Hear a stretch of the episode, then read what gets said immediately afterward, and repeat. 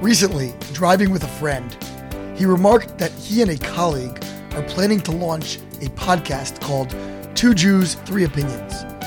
Of course, this well known aphorism draws from our status as a stiff necked people with strong opinions that have sparked movements and causes throughout Jewish and even human history. This week, we read of perhaps the Torah's most famous argument story, that of Korach, the priestly descendant who challenges Moshe's authority on the pretense of equality and sincere national concern. The Torah records God's earth shattering, literally, response to these attacks, and Korach is roundly condemned by traditional sources throughout history. For example, the Mishnah in Pirkei Avot states, any dispute which is conducted for the sake of heaven is destined to last, and one which is not for the sake of heaven will not last. Which dispute was for the sake of heaven? The dispute between the schools of Hillel and Shammai.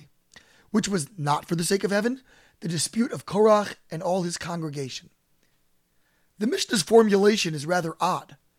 Should we actually want arguments to last?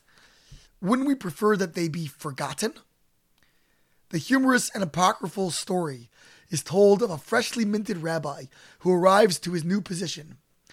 During his first service at the Shema prayer, half of the congregation sits while the other half stands.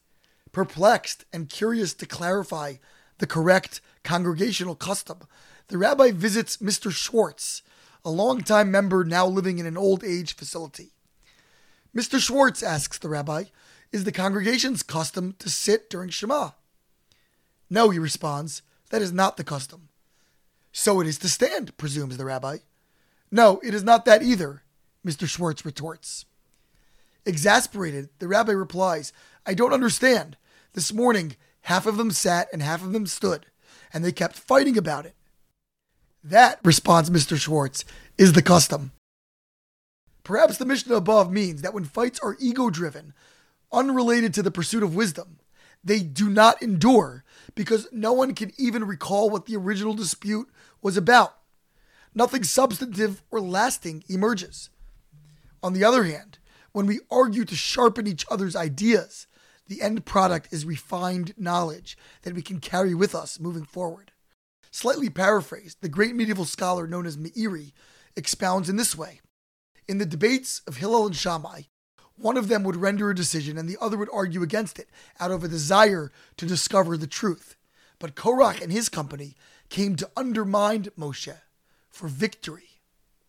Arguing in pursuit of truth is an art, and perhaps in today's world, a lost one. We live in an era in which disagreements that are civil wisdom driven, and truly aspirational are almost non existent. Every argument, it seems, is personal in the sense that our disapproval of another's position automatically computes as a dismissal of their very being. Too often, our resistance to feeling judged prevents us from engaging in real dialogue about issues of substantive import. The result? We either retreat to superficial conversation with those with whom we might not agree on deeper ideas, or restrict our interactions to those with whom we presumptively do agree. These echo chambers are then reinforced on social media, the casualty being our own ability to learn and grow. But there is another way, and that is the Mishnah's prescription any argument that is for the sake of heaven, that is, conducted in pursuit of truth, regardless of its consequences or personal implications, will endure. In fact, the Talmud elsewhere states that two Torah scholars who engage in heated debate will ultimately love one another even more. After all, they are refining and crystallizing one another in their endless journey towards truth. What a refreshing take on the joys and benefits of healthy debate. The alternative is troubling, we learn elsewhere in Ethics of the Fathers that jealousy, lust, and pursuit of honor remove a person from the world. When someone like Korach attacks leaders out of covetous self interest, they banish themselves from human discourse. Korach's associates, in fact, were swallowed by the ground, a visceral demonstration of their excision from the world. In this vein, the Talmud relates that regarding an arrogant person, God says he and I cannot dwell together in the world.